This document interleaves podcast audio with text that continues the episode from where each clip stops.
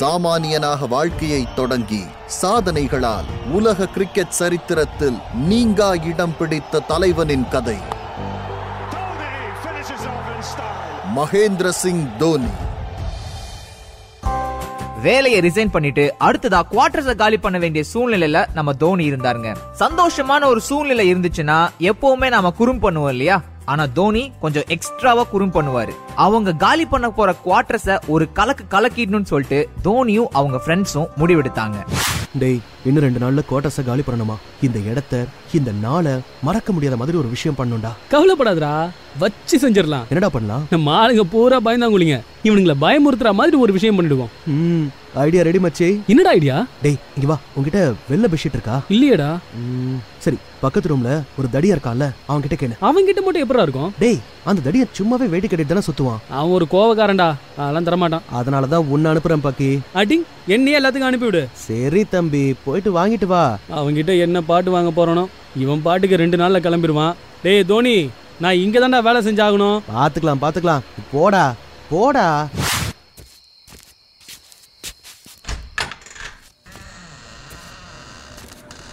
ஆ ஆ ஏ யார்ரா அது? யா ஏ என்ன என்ன யார்ரா அது? என்னைய மிரட்டுறது? ஹலோ? சார்? தூக்கம் வேற ஒன்று சொக்குது. யார்ப்பா அது? நான் ஃபுல்லா அடிச்சிருக்கேன். சார் உங்ககிட்ட வேட்டி இருக்கா? ஆ, எங்கிட்ட வேட்டி இருக்கு. அதை ஏன் நீ கேக்குற? சார் நாளைக்கு ஒரு ஃபங்க்ஷன் சார். அதுக்கு தான் வேட்டி தேவைப்படுது. டேய் நீ நீ ஏன் ஒரு அழுக்கு பய உன்கிட்ட எப்படியா ஏன் வேட்டி கொடுக்கறது? Sir sir please sir help பண்ணுங்க சார். சரி சரி சரி. அழுவாத நிறுத்து நிறுத்து. வா உள்ள வா. வந்து உட்கார் தேங்க்ஸ் சார். பக்கத்து ரூம்ல இருந்தவரு தோனியோட ஃப்ரெண்ட ஹால்ல உட்கார வச்சுட்டு பெட்ரூமுக்கு போனாரு.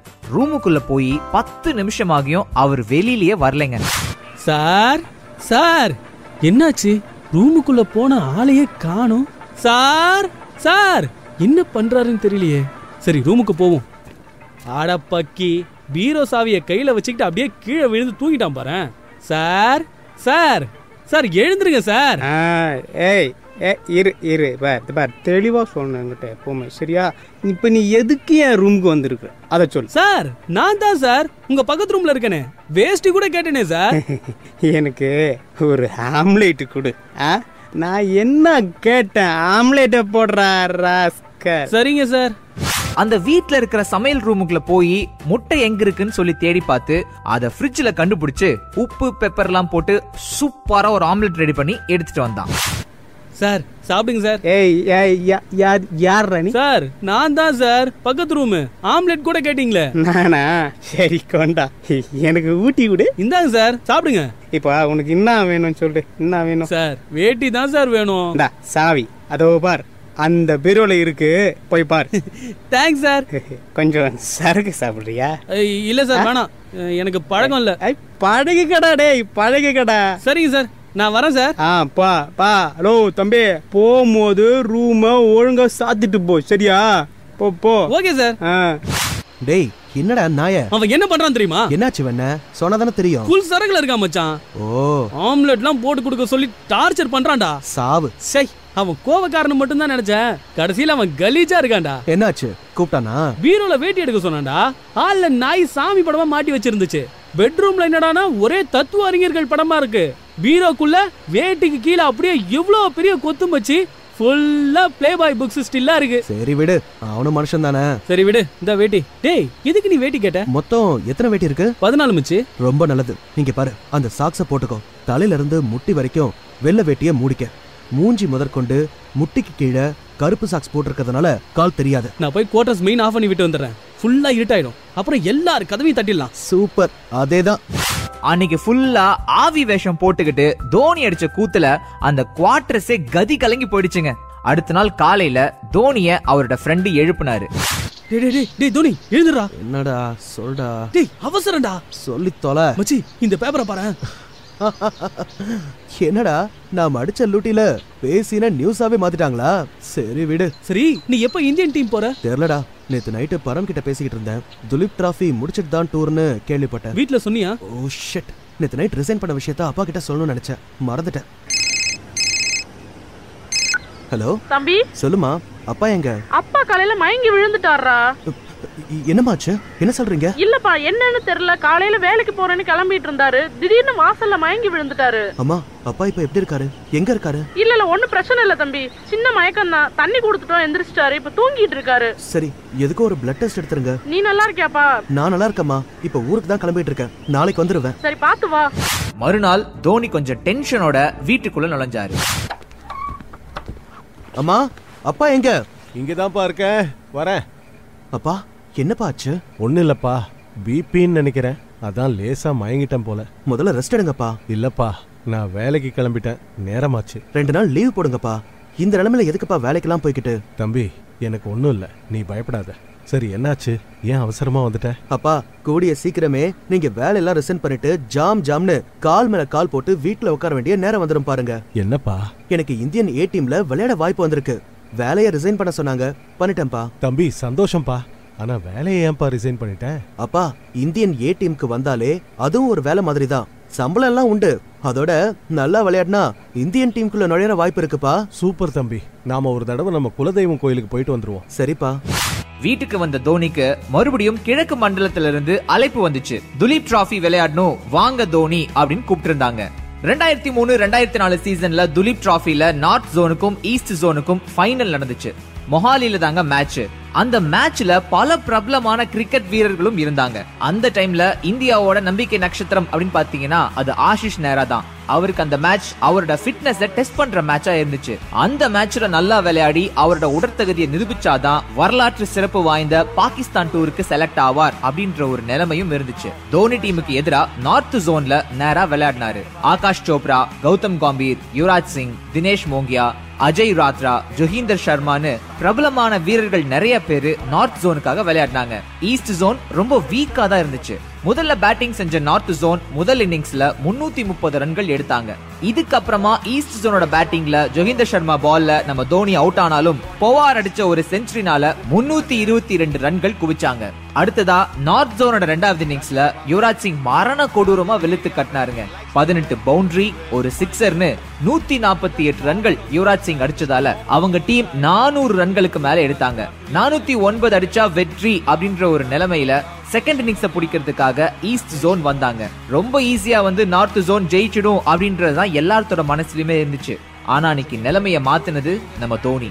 ஓப்பனிங் பேட்ஸ்மேனா இறங்குன நம்ம தோனி ஆடின ஒவ்வொரு ஷாட்டும் மாஸ் அண்ட் கிளாஸ்னு சொல்லணும். பொதுவா இந்தியன் கிரவுண்ட்ஸ்ல டெஸ்ட் போட்டியில நாலாவது மற்றும் அஞ்சாவது நாட்கள்ல பேட்ஸ்மேன் ரன் குவிக்கிறதுக்கு ரொம்பவே கஷ்டப்படுவாங்க. ஆனா அன்னைக்கு தோனி ரெண்டாவது இன்னிங்ஸோட முதல் பதினாறு ஓவர்ல பார்த்தவங்க எல்லாத்துக்குமே வேற லெவல்ல தெரிஞ்சாரு. வேகப்பந்துக்கு சாதகமா இருந்த அந்த ஒரு கிரவுண்ட்ல ஆஷிஷ் நேரா பயங்கர ஆவேசமா ஓடி வந்து ஃபர்ஸ்ட் பால் வீசினாரு. தோனி அந்த பால் அப்படியே ஏர்ல பறக்க விட்டாருங்க. ஒன் பவுன்ஸ்ல பவுண்டரியை தாண்டிருச்சு. ஃபர்ஸ்ட் பாலே போரா அப்படின்றதுல செம்ம கடுப்பாயி ரெண்டாவது பால இன்னும் ஆவேசமா வீசினாரு ஆஷிஷ் நேரா. அந்த ஒரு பால் அசால்ட்டா சிக்ஸர் கடிச்சார் நம்ம தோனி. இதை பார்த்து கை தட்டினார் ஆஷிஷ் நேரா. அந்த இன்னிங்ஸ்ல வெறும் நாற்பத்தி ஏழு பால்ல அறுபது ரன் எடுத்தார் நம்ம தோனி. நல்ல ஒரு ஓப்பனிங் கிடைச்சதால டிராவுக்காக விளையாடாம வெற்றிக்காக விளையாடணும் அப்படின்னு முடிவு பண்ணாங்க ஈஸ்ட் ஜோன் ஆனா என்னதான் அவங்க முயற்சி பண்ணாலும் முன்னூத்தி நாற்பத்தி ஒன்பது ரன்கள் மட்டும்தான் அடிக்க முடிஞ்சது. ஐம்பத்தி ஒன்பது ரன்கள் வித்தியாசத்துல நார்த் ஜோன் கிட்ட ஈஸ்ட் ஜோன் தோத்துட்டாங்க. யுவராஜ் சிங் அப்போ இந்தியன் டீம்ல இருந்தாரு. ஏற்கனவே தோனியை தெரியும் அப்படின்றதால ரெண்டு பேரும் ஒரு ஹோட்டல்ல சந்திச்சாங்க. தரமான இன்னிங்ஸ் மகி. தேங்க்ஸ் மச்சி. ஓ இன்னிங்ஸ் எல்லாம் நான் மறக்காம டிவில பாப்பேன் அடிச்சு நவுத்துற. வாழ்த்துக்கள்ப்பா. உன்னை ஏ டீம்ல எடுத்திருக்காங்களாமே? ஆமாண்டா. சூப்பர் போ. அப்புறம் சீக்கிரமே இந்தியன் டீம்ல வந்துருவ. பார்க்கலாம். தம்பி நல்ல விளையாடு. மேட்ச் நடக்கிறது பாகிஸ்தான் கூடங்கிறனால எல்லாரும் கவனமும் இந்தியன் ஏ டீம் மேல தான் இருக்கும். இந்த ஒரு சீரியஸ் நல்லா விளையாடுனாலே போதும். இந்தியன் டீமுக்குள்ள வர்றதுக்கு பெரிய வாய்ப்பு இருக்கு. கண்டிப்பா மச்சி. நானும் அதுக்கு தான் வெயிட்டிங் பண்றோம் பின்றோம். யுவராஜ் கிட்ட பேசிட்டு மறுபடியும் ஹாஸ்டலுக்கு வந்துட்டார் நம்ம தோனி. தோனி நம்ம நாட்டுல பல விமானங்கள்ல பயணிச்சிருந்தாலும் முதல் முறையா இந்தியன் டீமுக்காக வெளிநாடு போறதுக்காக வேற ஒரு விமானத்துல ஏற வேண்டிய ஒரு கட்டாயம் வந்துச்சுங்க. இந்தியன் டீமுக்காக விளையாடுறதே ஒரு சந்தோஷம். அதோட சேர்த்து வெளிநாடு வேற போறாரா? ரொம்ப சந்தோஷத்துல இருந்தாரு தோனி. கென்யா நாட்டுல நடக்கிற முத்தரப்பு போட்டியில கலந்துக்கிறதுக்காக தான் கென்யாவுக்கு போக தயாரானாரு நம்ம தோனி. அப்போ தோனியோட வீட்டுல இங்க பாரு நல்லா சாப்பிடு நல்லா விளையாடு. அங்க இறங்கின உடனே எனக்கு மறக்காம ஃபோன் பண்ணு. சரியா? தம்பி உன்னை நினைச்சா எனக்கு ரொம்ப பெருமையா இருக்கு. நம்ம வம்சத்திலேயே முதல் முறையா கடல் கடந்து வெளிநாட்டுக்கு போற இந்திய அணிக்கு விளையாட போற. எனக்கு உன்னை எப்படி வாழ்த்துறதுனே தெரியலப்பா. ஆனா ஒரு விஷயம் சொல்றேன் மனசுல வச்சுக்க. புது வாய்ப்பு புது இடம் நிறைய பணம்னு எல்லாம் உனக்கு இனி வந்து சேரும். ஆனா நீ இப்ப இருக்கிற மாதிரியே எப்பவும் ஒழுக்கமானவனா இருக்கணும். ஒழுக்கத்தை மட்டும் எக்காரணம் கொண்டு விட்டுறாதப்பா. எந்த கணத்திலையும் மனசை தளர விடாத. நிச்சயமாப்பா. நான் என்னைக்கும் உங்களுக்கு கெட்ட பேர் வரா மாதிரி நடந்துக்க மாட்டேன்ப்பா. அது உங்களுக்கும் தெரியும். சரி தம்பி நீ புறப்படு. ஃப்ளைட்டுக்கு லேட் ஆயிட போகுது. போயிட்டு வா கண்ணு. சரிம்மா நான் புறப்படுறேன். அம்மா நீங்க உடம்ப பாத்துக்கங்க.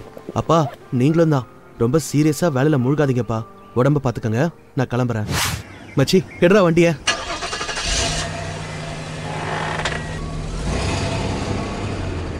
தம்பி ஃபாரினுக்குலாம் போற.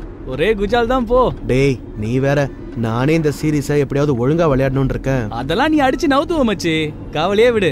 சரி வரப்போ எனக்கு என்ன வாங்கிட்டு வர? உனக்கு என்ன வாங்கிட்டு வரணும்? ஏண்டா நானே விளையாட போறேனா? இல்ல டூர் போறேனா? நீ ஏதோ நான் அங்க சுத்தி பார்க்க போன மாதிரியே பேசிக்கிட்டு இருக்க?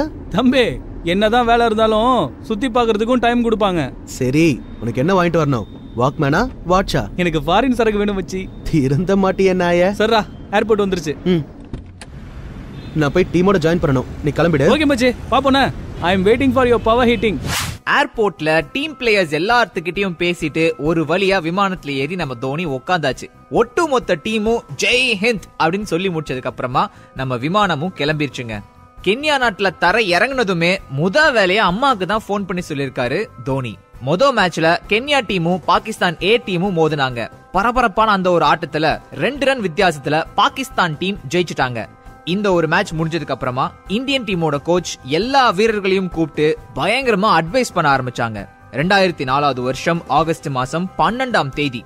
நைரோபியில முத முதலா இந்தியன் டீம் ஜெர்சி போட்டுக்கிட்டு அதிகாரப்பூர்வமா இந்தியன் டீமுக்காக விளையாடுறதுக்காக நம்ம தோனி களம் இறங்கினார் உள்ளுக்குள்ள பட்டாம்பூச்சி சிறகடிச்சிட்டு இருந்தாலும் வெளியில கூலா இருந்தார் நம்ம தோனி. Kenya toss ஜெயிச்சிருச்சு. முதல்ல பேட்டிங்கை சூஸ் பண்ணாங்க. அந்த மேட்ச்ல விக்கெட் கீப்பரா இருந்த தோனியோட அபாரமான ஒரு கேட்ச்னால கென்யா டீமோட ஓபனிங் பேட்ஸ்மேன் ஒடியானோ அவுட் ஆனாரு. இந்தியன் டீமோட கட்டுக்கோப்பான பந்து வீச்சினால ஐம்பது ஓவர்ல 231 முப்பத்தி ஓரு ரன்கள் மட்டும்தான் கென்யா டீம்னால எடுக்க முடிஞ்சது. கென்யாவுக்கு எதிராக இருநூத்தி முப்பத்தி ரெண்டு ரன் எடுத்தா வெற்றி அப்படின்ற நிலையில இந்தியன் டீம் இன்னிங்ஸை தொடங்கினாங்க. ஓபனிங் பேட்ஸ்மேன் நம்ம தோனியும் காம்பீர் இருந்தாங்க. ரெண்டு பேருமே ஒரு மோசமான ஓபனிங் கொடுத்தாங்க அன்னைக்குன்னு பார்த்து. தோனி எட்டு ரன்ல முதல் விக்கெட்டா விழுந்தாரு. காம்பீர் பத்து ரன் எடுத்து அடுத்த விக்கெட்டா விழுந்தாரு. அதுக்கப்புறம் இந்தியன் டீமோட வீழ்ச்சின்றது அப்படியே அடுக்கி வச்ச சீட்டுக்கிட்ட மாதிரி கட கட கடன்னு இருந்துச்சுன்னு சொல்லுங்க. பட் கடைசியில பவுலர் ரமேஷ் பவார் மாத்திரம் கிரீஸை விட்டு வெளில வந்து ஒவ்வொரு பந்தையும் வெளுத்து கட்ட ஆரம்பிச்சதுனால ஃபோரு சிக்ஸ்னு கொஞ்சம் கொஞ்சமா வந்துச்சு. ஒரு எண்பது ரன் எடுத்தாருங்க அவர் மட்டும். இந்தியன் டீம் கடைசியில பாத்தீங்கன்னா வெறும் 211 பதினோரு ரன்னுக்கு ஆல் அவுட் ஆனாங்க. ஆல் அவுட் ஆனது மட்டும் இல்ல கென்யா கிட்ட தோல்வியும் தழுவினாங்க. அன்னைக்கு ராத்திரி தோனி உட்பட யாருமே பேசலீங்க. தோத்து போனதோட ஒரு இறுக்கம் அவங்க மனசுல இருந்துச்சு. அடுத்த நாளே பாகிஸ்தான் ஏ டீம் கூட மேட்ச் இருந்ததுனால அமைதியா சாப்பிட்டுட்டு பெருசா பேசிக்காம போய் படுத்து தூங்கிட்டாங்க. அடுத்த நாள் Pakistan A team toss win பண்ணி பேட்டிங்கை சூஸ் பண்ணாங்க. ஐம்பது ஓவர்ல 222 இருபத்தி ரெண்டு ரன் மட்டும்தான் அவங்களால எடுக்க முடிஞ்சது. இன்னிங்ஸ் முடிஞ்சதுக்கு அப்புறம் கோச் இந்தியன் டீமை கூப்பிட்டாரு. ஹாய் காய்ஸ் கம் ஹியர் சொல்லுங்க சார் நேத்திக்கு மாதிரி அதே தவறு இன்னைக்கு செய்யக்கூடாது ஓகே sir. சரி இன்னைக்கு தோனி ஓப்பனிங் இறங்க வேண்டாம் கம்பீரோட சோப்ரா இறங்கட்டும். என்ன தோனி சரியா? கண்டிப்பா சார் நீங்க சொல்ற இடத்துல நான் பேட்டிங் பண்றேன். ம் குட் தோனி இங்க வா. எஸ் சார் மனசுல ஒன்றும் வச்சுக்கலல்ல. அதெல்லாம் இல்ல சார் நீ விக்கெட் கீப்பிங் பண்ணி டயர்டா இருப்ப. அதனால தான் உன்னை இறங்க வேணாம் சொன்னேன். சரி உனக்கு எந்த இடத்துல இறங்கணும்னு விருப்பம்? சார் நான் முன்னாடியே சொல்லிட்டேன் சார் நீங்க எது சொன்னாலும் ஓகே சார் டீம் ஜெயிக்கணும். அதான் முக்கியம். ஓகே நீ ஒன்று இறங்கு. தேங்க்ஸ் சார் காம்பீரும் சோப்ராவும் இந்த தடவை இன்னிங்ஸ ஓபன் பண்ணாங்க. ஆனா இப்பவும் சொதப்பல் தான். வெறும் 21 ரன்னுக்கே முதல் விக்கெட் போயிடுச்சு. அடுத்ததா ஒன் டவுன்ல நம்ம தோனி வந்தாரு. ரொம்பவே பொறுப்பா விளையாட ஆரம்பிச்சாரு. பாகிஸ்தானோட அபாயகரமான பந்து வீச்செல்லாம் அசால்ட்டா எதிர்கொண்டாருன்னு சொல்லணும். ஒரு முனையில ஒவ்வொரு பேட்ஸ்மேனா உள்ள வந்து அவுட் ஆகி வெளில போயிட்டு இருக்க. தோனி மட்டும் பொறுமையா களத்துல இருந்தாருங்க. வேணுகோபால் ராவ் தோனி இவங்களோட ஒரு காம்பினேஷன்னால நம்ம டீம் சரிவிலிருந்து மீண்டுதுன்னு சொல்லணும். மெல்ல மெல்ல அதிரடிக்கு திரும்பி வெழுத்து கட்ட ஆரம்பிச்சார் தோனி. அந்த ஒரு போட்டியில மாத்திரம் அரை சதம் அடிச்சது மட்டும் இல்லாம எழுபது ரன்கள் எடுத்தாரு தோனி. இந்தியன் டீம் ஜெயிச்சது கென்யா வந்ததுக்கு அப்புறம் இப்பதான் தோனி நிம்மதி பெருமூச்சு விட்டாருன்னே சொல்லணும். இக்கட்டான சூழ்நிலையில சேசிங்க பொறுத்த வரைக்கும் தோனி எப்பவுமே சொல்ற மந்திரம் ஃபேன்சி ஷாட் ஆடாத. உன் மேல இருக்கிற பிரஷரை ஆப்போசிட் டீம் பவுலர் மேல தள்ளு. அப்படின்றது மட்டும்தாங்க. தன்னோட விக்கெட்டை காப்பாத்திக்கிறதுல மட்டும்தான் பேட்ஸ்மேனோட குறிக்கோள் இருக்கணுமாமா பவுலர் மேல எப்ப பிரஷர் ஏற்படுதோ அப்ப கண்டிப்பா அவங்க தப்பா பந்து வீசுவாங்க. அந்த ஒரு கணத்தை குறி வச்சு அடிச்சா மேலும் மேலும் பவுலர் மேல பிரஷர் போட முடியும் அப்போ ஜெயிக்க முடியும் அப்படின்றது தான் அந்த ஒரு மந்திரம். சேசிங் கிட்டத்தட்ட ஒரு சதுரங்க மாட்டம் போலதாங்க. சாதுரியம் தான் ரொம்ப ரொம்ப முக்கியம். அப்படி ஒரு மாஸ்டர் மைண்ட் கொண்ட தோனி நம்ம இந்தியாவுக்கு கேப்டனா கிடைச்சதுனால தான் பல கோப்பைகள் இந்தியாவோட வசமாச்சுன்னு சொல்லணும். சரி விஷயத்துக்கு வருவோம். பாகிஸ்தான் கூட மேட்ச் ஜெயிச்சதுக்கு அப்புறமா அன்னைக்கு ராத்திரி செம்ம சந்தோஷமா இருந்தாங்க நம்ம ஆளுங்க. அடுத்த நாளே கென்யாக்கு எதிரான ஒரு போட்டியில பத்து விக்கெட் வித்தியாசத்துல ஜெயிச்சாங்க இந்தியன் டீம் சாமானியனாக வாழ்க்கையை தொடங்கி சாதனைகளால் உலக கிரிக்கெட் சரித்திரத்தில் நீங்கா இடம் பிடித்த தலைவனின் கதை. Mahendra Singh Dhoni.